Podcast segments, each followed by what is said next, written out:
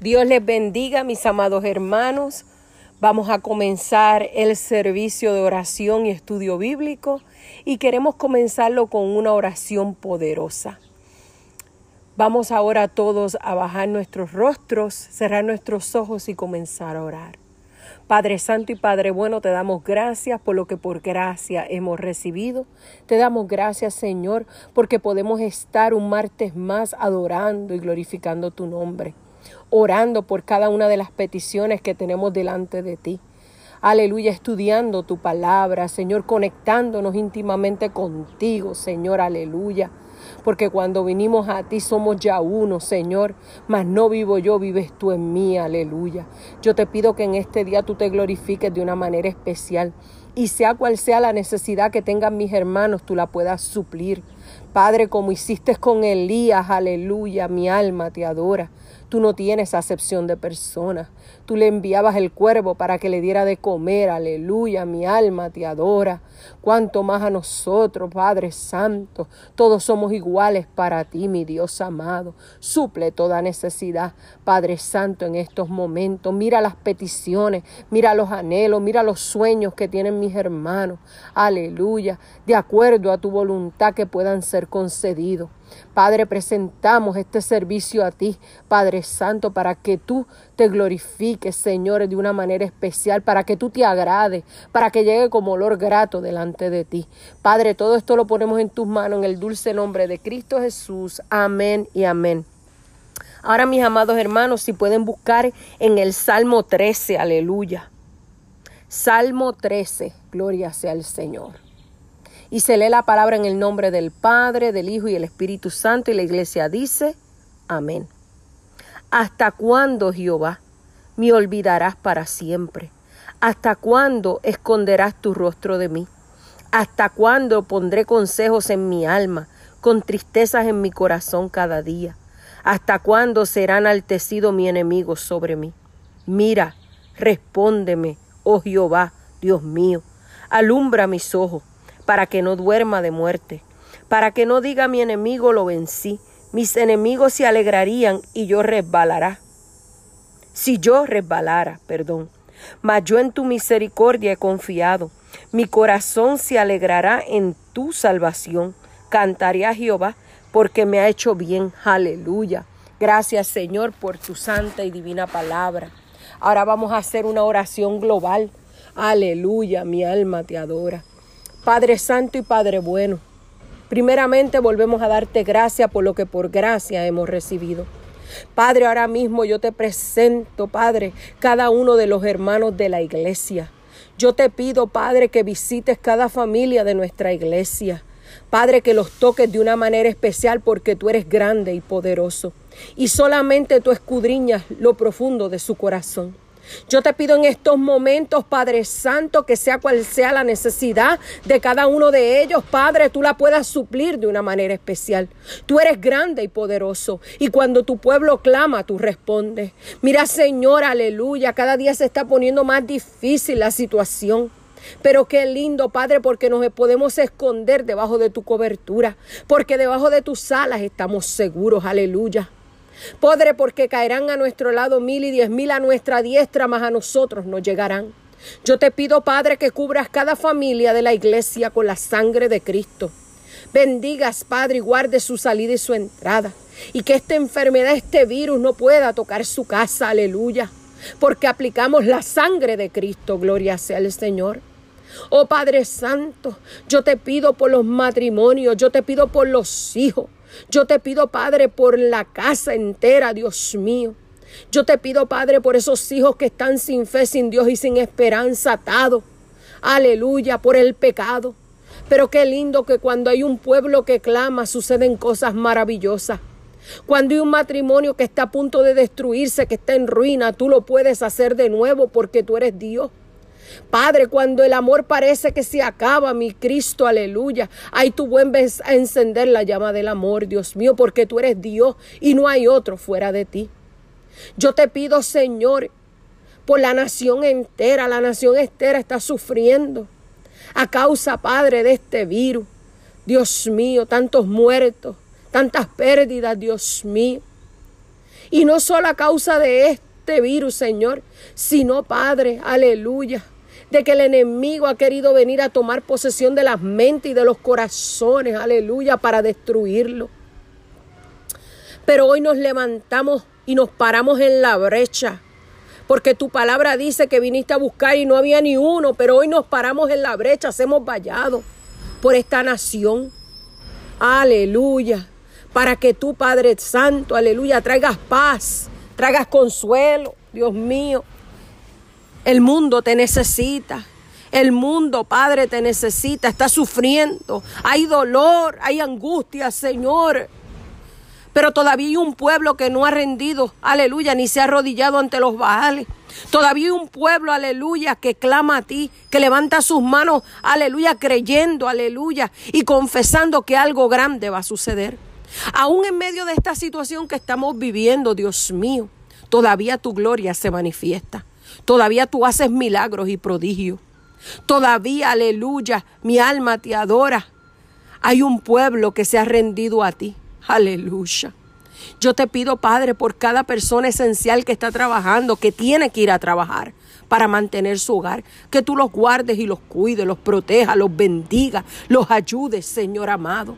Si hay alguno ahora mismo que esté en coma, si hay alguna persona que está luchando por su vida, enviamos tu palabra, enviamos tu poder, tu autoridad para que puedan ser levantados, pero que te den a ti la gloria, que no se rindan, que te busquen, Señor amado. Tu venida está cerca y tenemos que acercarnos a ti en espíritu y en verdad. Tenemos que rendirnos ante tu presencia. Tenemos, Señor, aleluya, que entregar nuestras vidas a ti. Oh Padre, gracias por este día. Gracias porque tú has sido fiel. Gracias porque en medio de todo lo que estamos viviendo, tu mano sigue extendida. Yo te pido, Señor, aleluya, que nos sigas mostrando tu gloria y que Padre no nos rindamos ante cualquier situación, sino que te busquemos a ti en espíritu y en verdad. Padre, todo esto lo ponemos en tus manos en el dulce nombre de Cristo Jesús. Amén y amén. Aleluya. A Dios sea la gloria. Aleluya. Amén y amén.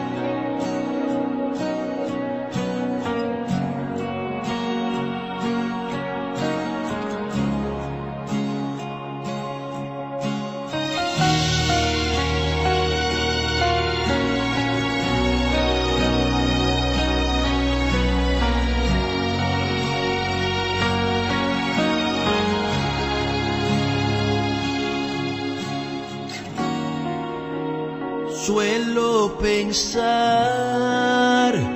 que no estoy bien, hay obscuridad, no sé si pueda ver, me encuentro en mis pruebas y estoy decayendo, Señor, yo no sé, pero así me estoy sintiendo.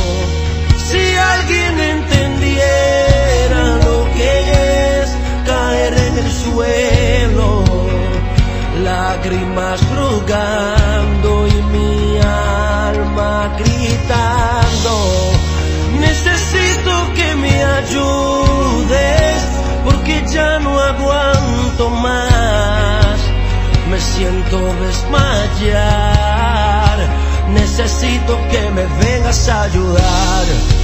Necesito que me vengas a ayudar. Necesito que me vengas a ayudar. Necesito que me vengas a ayudar. Oh, me encuentro llorando, solo y sin aliento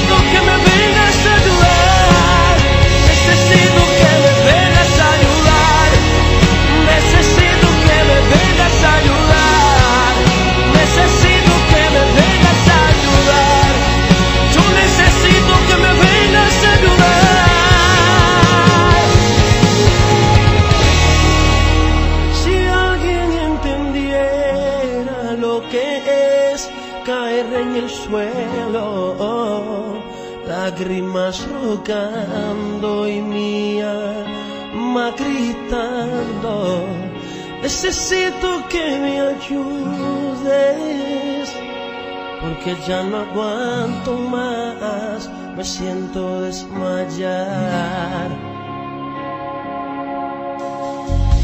David en una ocasión dijo, ¿De dónde vendrá mi socorro? Mi socorro viene de Jehová que hizo los cielos y la tierra. Hombre y mujer de Dios, a ti me dirijo en esta ocasión.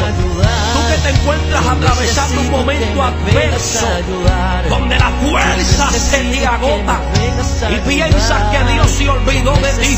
Yo quiero que tú comprendas que donde el no puede llegar, Dios llega. En las puertas que Dios abre, no hay diablo que la cierre. La Biblia dice, claman los justos y Jehová los oye. A ti te invito a que te atrevas a gritar. Ayúdame. Necesito que me vengas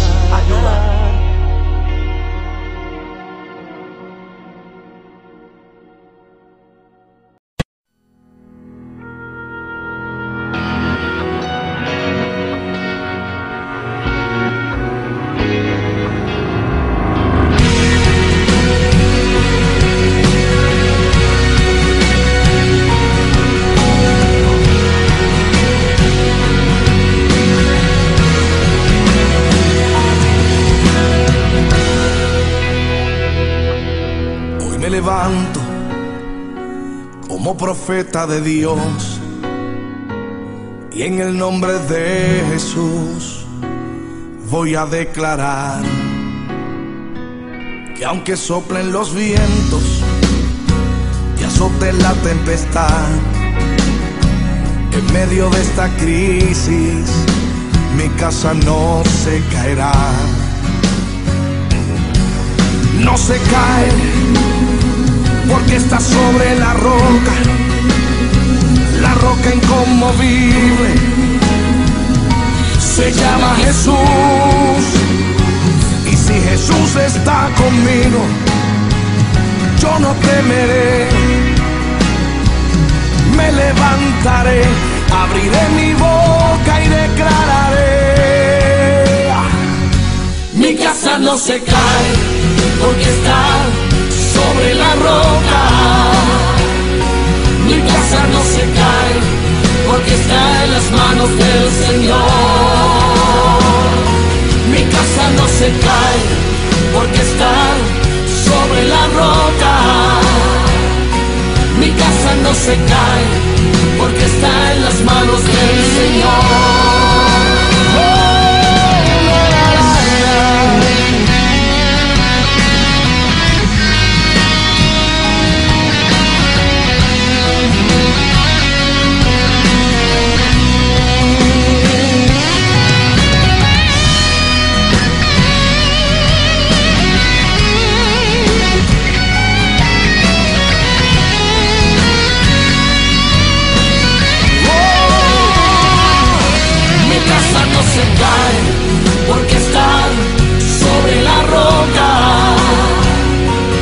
Casa no se cae porque está en las manos del Señor.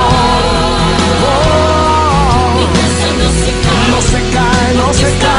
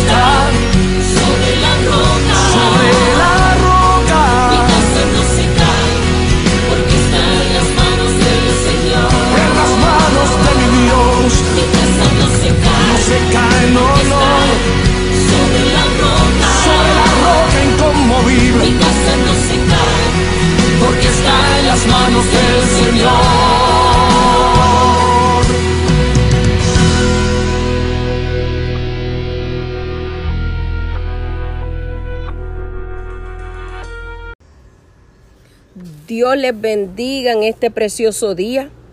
Hoy vamos a traer el estudio bíblico bajo el tema renovando nuestra mente. Vamos a usar algunos textos bíblicos ref- referentes a la renovación de la mente. Si quieres, busca en tu Biblia Romanos 12.2. Romanos 12.2 que nos dice no os conforméis a este siglo, sino transformaos por medio de la renovación de vuestro entendimiento, para que comprobéis cuál sea la buena voluntad de Dios, agradable y perfecta. También si buscamos Efesios 4:23, Efesios 4:23, y dice, y renovaos en el espíritu de vuestra mente. Amado hermano, toma una libretita y comienza a anotar, aleluya, todas estas citas bíblicas porque sé que te van a ayudar, aleluya. ¿Qué significa tener la mente de Cristo? Esto es lo que nos quiere decir que como hijos de Dios debemos desarrollar las características de lo que es nuestro Señor Jesús, ya que Él nos dio grandes ejemplos de cómo actuar cumpliendo la voluntad de su Padre. Ahora, quiero explicarte qué es la mente. La mente es el centro de la inteligencia, es el razonamiento y de la memoria y se parece a una computadora con un poder y memoria ilimitada. Muestra también el proceso de pensamiento en el cual cree y lo que piensa se manifiesta directamente en el cuerpo. Dice los científicos que el ser humano usa menos del 10% promedio de la capacidad del cerebro. La mente es un instrumento físico, pero tiene componentes espirituales, que si son activados por el Espíritu Santo, lo convierte en un aparato milagroso, capaz de diseñar cualquier tipo de invento. Ahora, ¿qué significa tener la mente de Cristo? La Biblia es la única herramienta la cual es capaz de penetrar cada centro con la verdad y la gracia de Cristo Jesús. Y si buscamos en Hebreos 4:12, Hebreos 4:12 dice, porque la palabra de Dios es viva y eficaz, más cortante que cualquier espada de dos filos, penetra hasta la división del alma y del espíritu, de las coyunturas y los tuétanos, y es poderosa para discernir los pensamientos y las intenciones del corazón. La palabra es la que posee el poder para convertir la mente a Cristo, para que podamos conocer a Dios. Cuando verdaderamente lo conocemos, la mente pierde el deseo de autopreservación y trasciende un propósito original que es servir al Señor en espíritu y en verdad. La mente en Cristo Jesús se levanta por encima de esta vida y de las ambiciones pasajeras de este mundo. Ese es el comienzo de la mente de Cristo en nosotros. La Biblia es uno de los métodos que Dios ha usado para hablarnos a través de ella. El Señor nos aconseja de, que cómo, de cómo vivir de acuerdo a su voluntad, para establecer todos sus propósitos en nuestras vidas, cómo debemos actuar y pensar tal cual como Él lo hizo. El Señor nos dice específicamente en Primera de Corintios 2.16. Busquen Primera de Corintios 2.16. ¿Quién conoció la mente del Señor? ¿Quién la instruirá? Pues bien, nosotros tenemos la mente de Cristo. Este pasaje lo que quiere decir es que todos los hijos de Dios que han confesado que Jesús es su Señor y Salvador poseen su mente. Entonces, esto significa que deberíamos pensar como Él, mirar como Él, caminar y actuar como Él lo hace, como Él lo hizo. Ser transformados a su manera y no a la nuestra. La mente es una poderosa computadora que si es conectada al Espíritu Santo, producirá grandes cosas en el reino de Dios.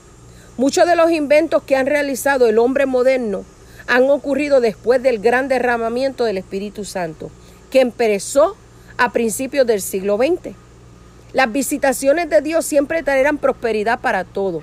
Mateo 22, 37. Mateo 22, 37.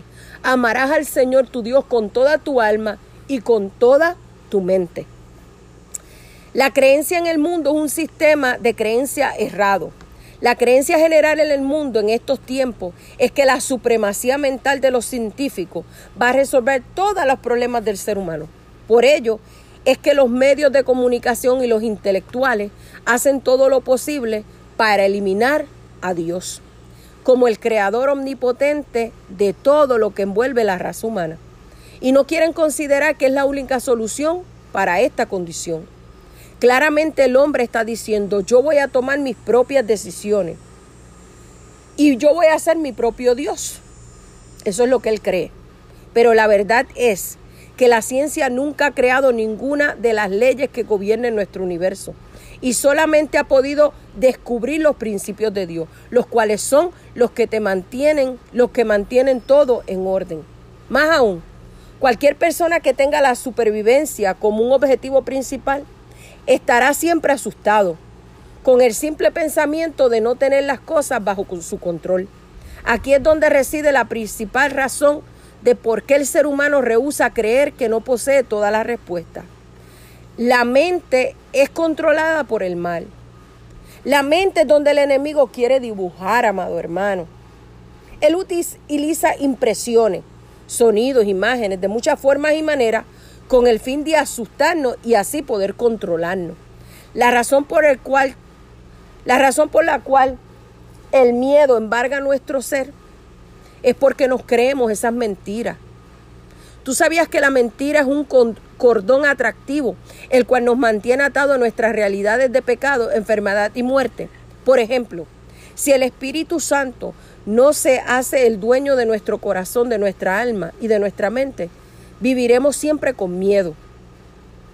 Y estaremos escuchando constantemente que cualquier situación que estamos atravesando, como ahora la pandemia o lo que fuese, nos va a tocar, nos va a infectar. El miedo entonces crea una imagen en nuestra mente y nuestro cuerpo comienza a manifestar los síntomas.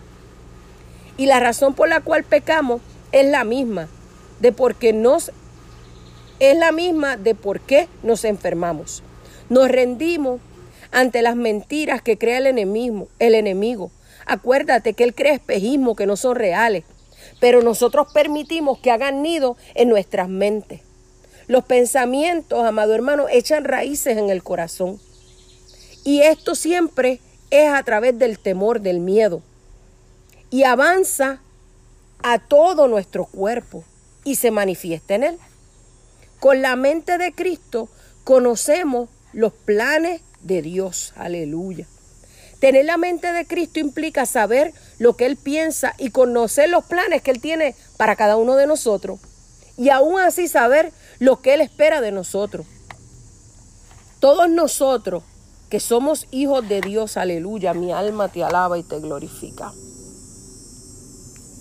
Que hemos nacido de nuevo, debemos entender esta verdad y tenerla siempre presente y saber que ya no vivimos nosotros, sino que Cristo vive en nosotros. Tenemos el privilegio de esta gran verdad. Si buscamos Primera de Corintios 2.14, Primera de Corintios 2.14, mira lo que dice. Pero el hombre natural no percibe las cosas que son del Espíritu de Dios, porque para él son locura y no las puede entender porque se han de discernir espiritualmente. Si vemos este versículo, que nos quiere decir es que el hombre carnal no es capaz de percibir las cosas del Espíritu, porque estas cosas se disciernen estando en el Espíritu. Solo los hijos de Dios, los que lo hemos conocido, aleluya, tenemos el privilegio de percibir y entender las cosas del Espíritu. Lo que para el hombre natural y carnal es locura, para nosotros es un privilegio que el Señor nos ha otorgado. Para tener la mente de Cristo debemos buscarlo de esta manera. Si permanecemos en una búsqueda constante, estudiando su palabra, orando en todo tiempo, nuestras mentes serán renovadas cada día a la mente de Cristo. La mente tuya y mía tiene que ser renovada todos los días, amado hermano. Nuestro pensar y nuestras acciones serán las de Él y nos pareceremos más a Él. El Espíritu Santo siempre está ayudándonos e inquietándonos a memorizar y analizar y discernir todas las cosas como Dios las ve, como Cristo las ve y las hace, pero tenemos que reconocer la voz del Espíritu. ¿Y cómo reconocemos la voz del Espíritu? Conectándonos, aleluya, con el Espíritu, renovando nuestra mente, gloria sea el Señor. Si entendiéramos esta verdad, nuestra vida cambiaría por completo. Nuestras relaciones para con los demás deberían ser totalmente diferentes, porque miramos a nuestro prójimo como Cristo lo mira permaneceríamos, aleluya, en nosotros el ser espiritual y no el carnal. Dios quiere que entendamos lo que implica este privilegio y que busquemos apasionadamente en intimidad con Él. la ayuda para activar la mente de Cristo en nosotros. Para creer tal cual como lo hizo Jesús, debemos seguir su caminar. Debe ser obvio para cualquier persona que haya leído las palabras del Señor que Él no pensaba ni hablaba como todas las personas de su época. Su hablar, su lenguaje era diferente, ya que su mente estaba renovada, ya que su espíritu estaba conectado con el del Padre. Él no dijo ninguna cosa con el fin de apelar a los pobres y luchar en contra de las estructuras tradicionales de creencia. Su mente no estaba conformada de la manera de pensar de este mundo. Él hablaba de forma diferente. Él dijo en Juan 8:28, Juan 8:28, no hago nada por mi cuenta, sino que hablo estas cosas como el Padre me enseñó. Jesús debía depender de las palabras y de las lecciones del Padre. Hermanas, en es, hermanos, en esas declaraciones se encuentra el secreto. Hebreos 4:15 nos dice, porque no tenemos un sumo sacerdote que no pueda compadecerse de nuestra flaqueza, sino uno que ha sido tentado en todo como nosotros, pero sin pecado, amado hermano. Cristo demostró claramente que el ser humano no tiene que sucumbir ante la oscuridad. Jesús nació como hijo de Dios, pero nació como el Salvador. Más aún, demostró que el hombre en Dios puede dominar por medio de creer en la palabra de su Padre. Esto ocurrió por primera vez en el desierto, donde él se enfrentó cara a cara con el enemigo. Jesús nació como el Hijo de Dios, pero más no nació como el Salvador del mundo. Esto nos podría sorprender, pero si leemos lo que Pablo escribió en el libro de Hebreo, leamos Hebreos 5 del 8 al 9. Y aunque era hijo, por lo que padeció aprendió la obediencia y habiendo sido perfeccionado, vino a ser autor de eterna salvación para todos los que le obedecen. Quizá usted tal vez está diciendo, he estado declarando las escrituras de la misma manera que Jesús lo hizo, pero el enemigo sigue destruyendo mi vida y mi familia. Mis amados hermanos, no se desanimen. El Señor no nos ha abandonado. Tenemos, aleluya, alguien que pelea nuestra batalla. Tenemos a nuestro mejor abogado, aleluya. Tenemos que creer como lo hizo Jesús. Esta es la única fuerza y poder que nos puede liberar y revestirnos e investirnos de todo poder para que seamos más que vencedores. Porque si Él venció, también nosotros venceremos. Jesús siempre está conectado a la palabra. Jesús no solamente citó las escrituras, Él vivió las escrituras sino que permitió que las palabras resonaran desde su mismo interior. Por ende, nosotros debemos practicar lo mismo para que hagan eco en nuestro interior. Por ejemplo, cuando le dijo al enemigo, no tentarás al Señor tu Dios, creo pues que cada partícula de su cuerpo estaba postrándose invisiblemente ante la santidad de esta declaración. Es decir, que la pureza de las palabras de Dios fueron las que conectaron su espíritu con el alma y el cuerpo. No existiría lugar alguno para que la duda y la incredulidad hicieran a un lado, se hicieran a un lado. ¿Alguna vez te has preguntado cuál es la primera razón para convertirse en, en un cristiano? La primera es para atravesar el reino de Dios aquí en la tierra. Jesús explicó su misión en el libro de Mateo. Si buscamos Mateo 5 del 17 al 19 dice, no penséis que he venido para abrogar la ley o los profetas. No he venido para abrogar, sino para cumplir, porque en verdad os digo que hasta que pase el cielo y la tierra, no se perderá ni la letra más pequeña ni una tilde de la ley, hasta que todo se cumpla. Cualquiera pues que anule uno de estos mandamientos a uno de los más pequeños, y así lo enseña a otro, será llamado muy pequeño en el reino de los cielos. Pero cualquiera que los guarde y los enseñe, éste será llamado grande en el reino de los cielos. Jesús estudió las escrituras para entender completamente el diseño y el carácter de quien se iba a establecer. Él encontraba las escrituras y meditaba en ellas para que cada partícula en su ser se convirtiera en esas palabras. En pocas palabras, él se conectaba con esas escrituras para edificar constantemente su espíritu y su alma, ya que su alma y su cuerpo tenían que demostrar la misma rectitud y la misma santidad de su espíritu.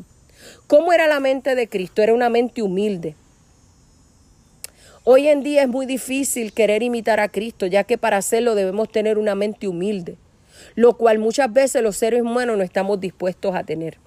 En Filipenses 2, 5 al 8 dice, haya pues en vosotros este sentir que hubo también en Cristo Jesús, el cual siendo en forma de Dios no estimó el ser igual a Dios como cosa a que aferrarse, sino que se despojó a sí mismo tomando forma de siervo, hecho semejante a los hombres y estando en la condición de hombre. Se humilló a sí mismo, haciendo obediente hasta la muerte y la muerte de cruz. Jesús nos demostró la humildad que en él estaba. Su poder era solo para servir y hacer la voluntad del Padre, dejando de pensar en él y pensando en los demás. ¿Qué nos quiere decir esto, amado hermano? Que no nos hagamos sabios en nuestra propia sabiduría. Que el único sabio aquí es el Señor. Que el único grande aquí es el Señor. El Señor lo que busca son gente humilde, gente que estén dispuesta a hacer su voluntad, gente que estén dispuesta a obedecerle en espíritu y en verdad. Personas, aleluya, que renueven su mente, aleluya, para poder conectarse con el Padre. Gloria sea el Señor. Tú sabes qué él hizo, él se despojó de las riquezas celestiales. Vino al mundo, vivió como hombre y murió en la cruz. Cuando Jesús pudo exaltarse a sí mismo, no lo hizo. Entonces, ¿por qué nosotros lo hacemos? Él vino a ser servido.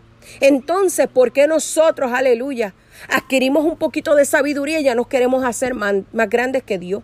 Más grandes que los demás seres humanos. Y utilizamos, aleluya, la palabra para humillar, aleluya. No, el Señor no quiere eso de nosotros.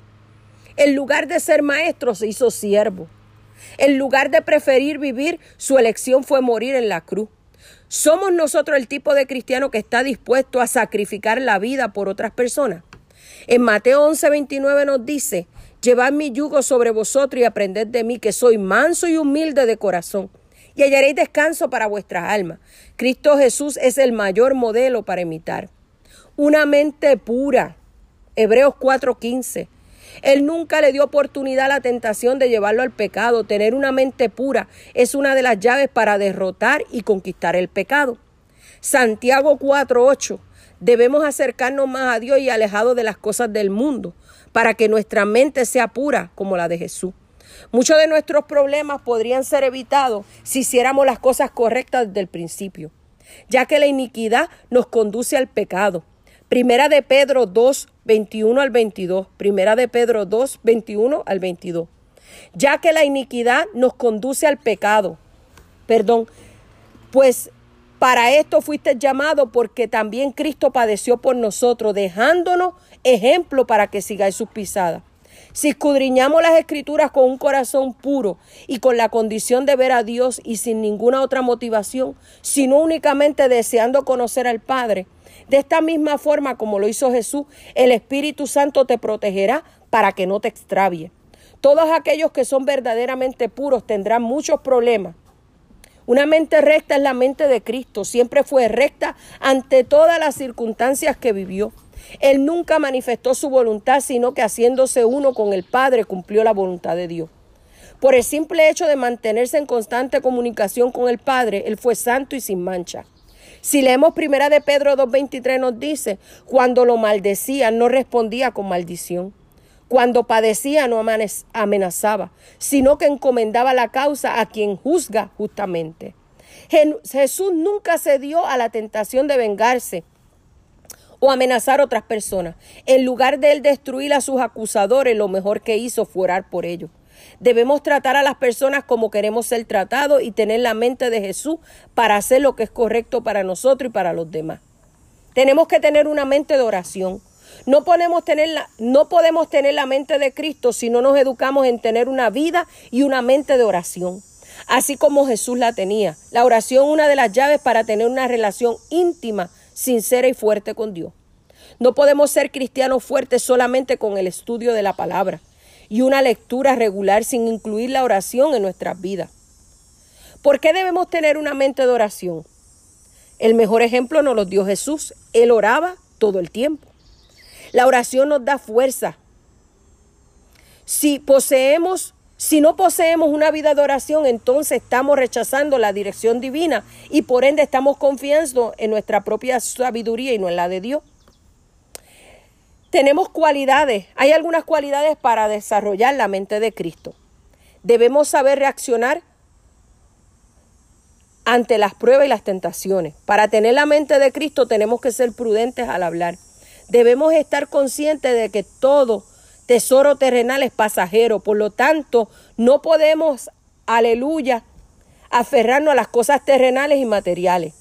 No debemos juzgar a los demás antes de condenar pedimos misericordia en vez de murmurar a nuestro prójimo, oramos por él o por ella.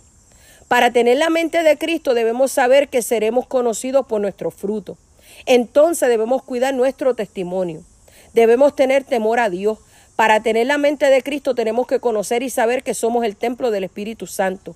Por lo tanto, procuramos no contaminarnos. Levantar nuestro hermano cuando éste se encuentre caído. Debemos amar a nuestro prójimo como a nosotros mismos porque él que no ama no ha conocido a Dios. Permanecer tranquilo ante las circunstancias difíciles porque sabemos que Dios tiene el control. Confiamos y sabemos que Dios pelea por nosotros, por lo tanto descansamos en Él. Sabemos que la oración es vital para estar en comunión con Dios. Debemos saber que sin fe es imposible agradar a Dios. Sabemos que tenemos autoridad sobre la, el enemigo, enfermedades y cualquier dificultad que se pueda presentar. Dice la palabra, aleluya. Someteos pues a Dios, resistir al diablo y huirá de vosotros, gloria sea el Señor. Siempre debemos amar la verdad y rechazar la mentira. Nos debe siempre interesar servir a los demás, no ser servido. Debemos saber que el mundo no nos entenderá porque no vivimos conforme a sus principios. Cuando tenemos la mente de Cristo, nos parecemos a Él y hacemos todo conforme a lo que Él es. En todas nuestras acciones nos hacemos uno con Cristo Jesús. Dios les bendiga. Espero que este estudio le haya ayudado grandemente y acuérdate de siempre renovar tu mente a la mente de Cristo y siempre estar conectado con Él. Sean todos bendecidos. Amén y amén.